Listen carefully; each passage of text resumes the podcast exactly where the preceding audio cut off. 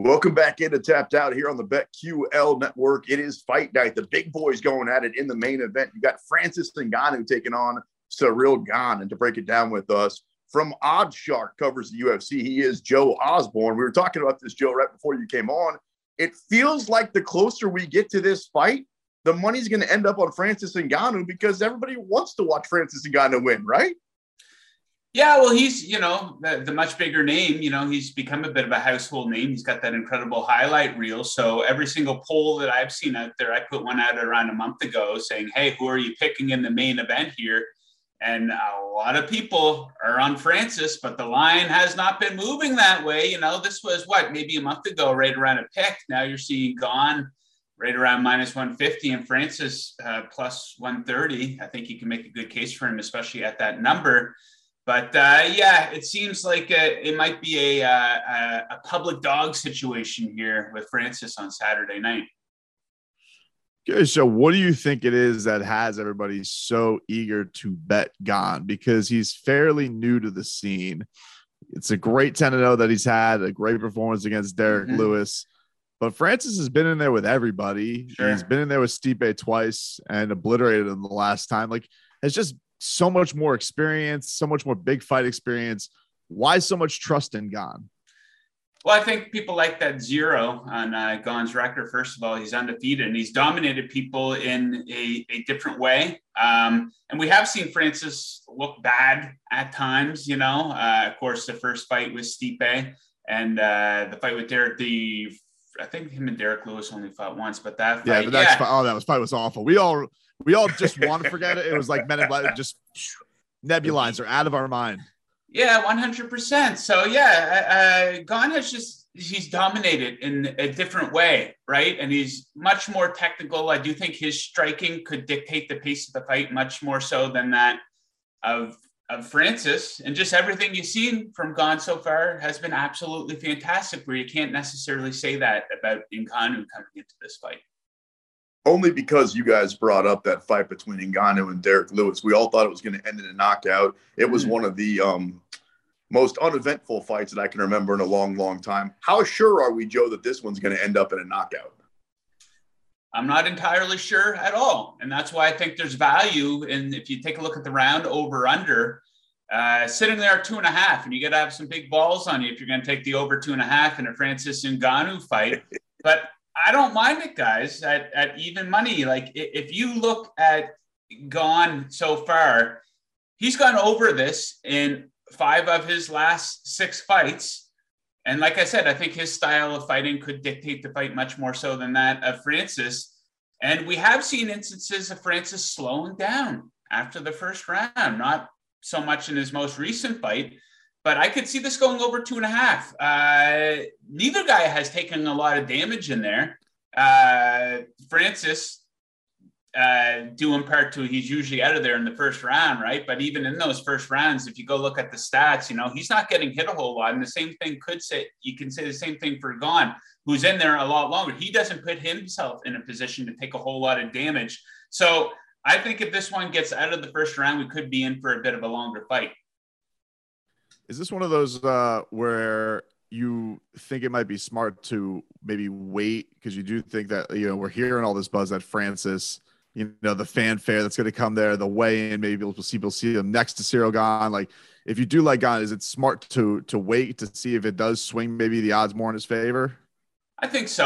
Uh, you might have missed the boat, though, on any type of value on him. So when this fight first became official, I thought in my head, I thought, okay, well, this is probably going to be a good opportunity to bet Gane as the underdog. And then uh, not so much a case, you know, right around a pick for a while. And now we've seen that completely jump the fence. He's up to minus one fifty at some spots. So he's my pick to win the fight, but I do find it kind of, I think he's being overvalued just a tad here. But once we get into uh, the weigh-in, the stare-down, uh, E S P N will be going all in on that highlight reel of Francis to sell those pay-per-views. And like we've seen, it seems to be like a, a large majority of the public is on Francis in this fight. So, yeah, you're probably going to want to wait uh, to as late as possible if you want to bet on Gane.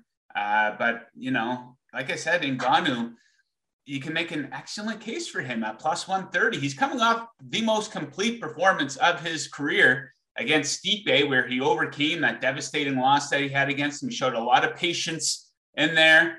Um, and he's coming off a stretch. He's on a stretch of five straight finishes. You know, he has that, that touch of God, right? If he touches you, uh, he could end a fight just like that. So, yeah, you're probably going to want to wait if you're uh, betting on Gane. Yeah, I'm curious about that, Joe, because uh, do you see sometimes in the U F C, do people get too attached to the hot prospect? You say people love the O, but like a guy like Giga last week, you know, it was all the buzz because people, oh, he's he's got the Giga kick. He's the next guy in line for the title. And the guy with the veteran experience, you know, it's like you're you're you're undervaluing what a guy brings to the table when he had when he's been through those wars, when he has that experience. Have we have you found that to be the case just in your time covering the sport, that maybe people do overvalue just hype and buzz and undefeated and young and new?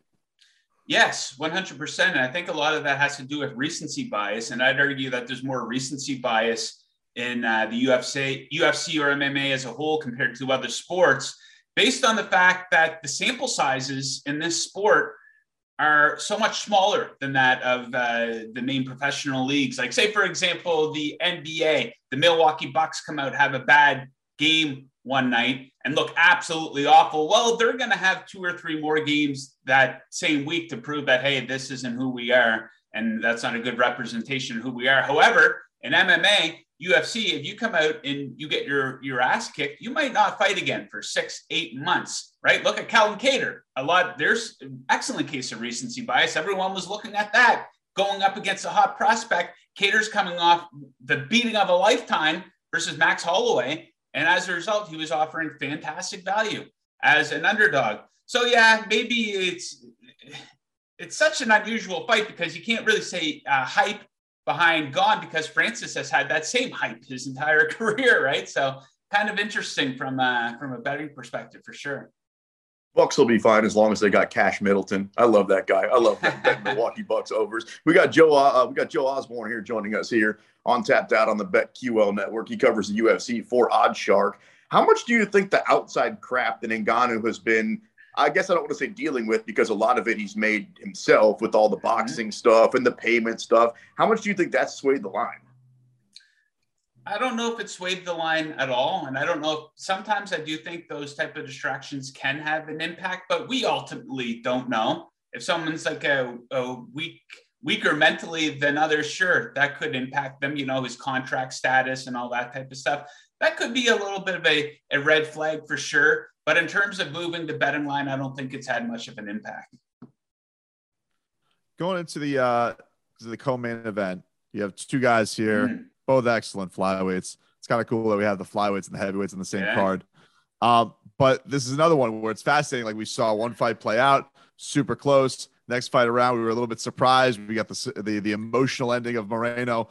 So evaluating a fight like this, how do you go about it, Joe? Like, what what what stands out to you in this when you do have a little bit more than just uh, even in the main event where we don't get a lot of ring action with Francis? Sure.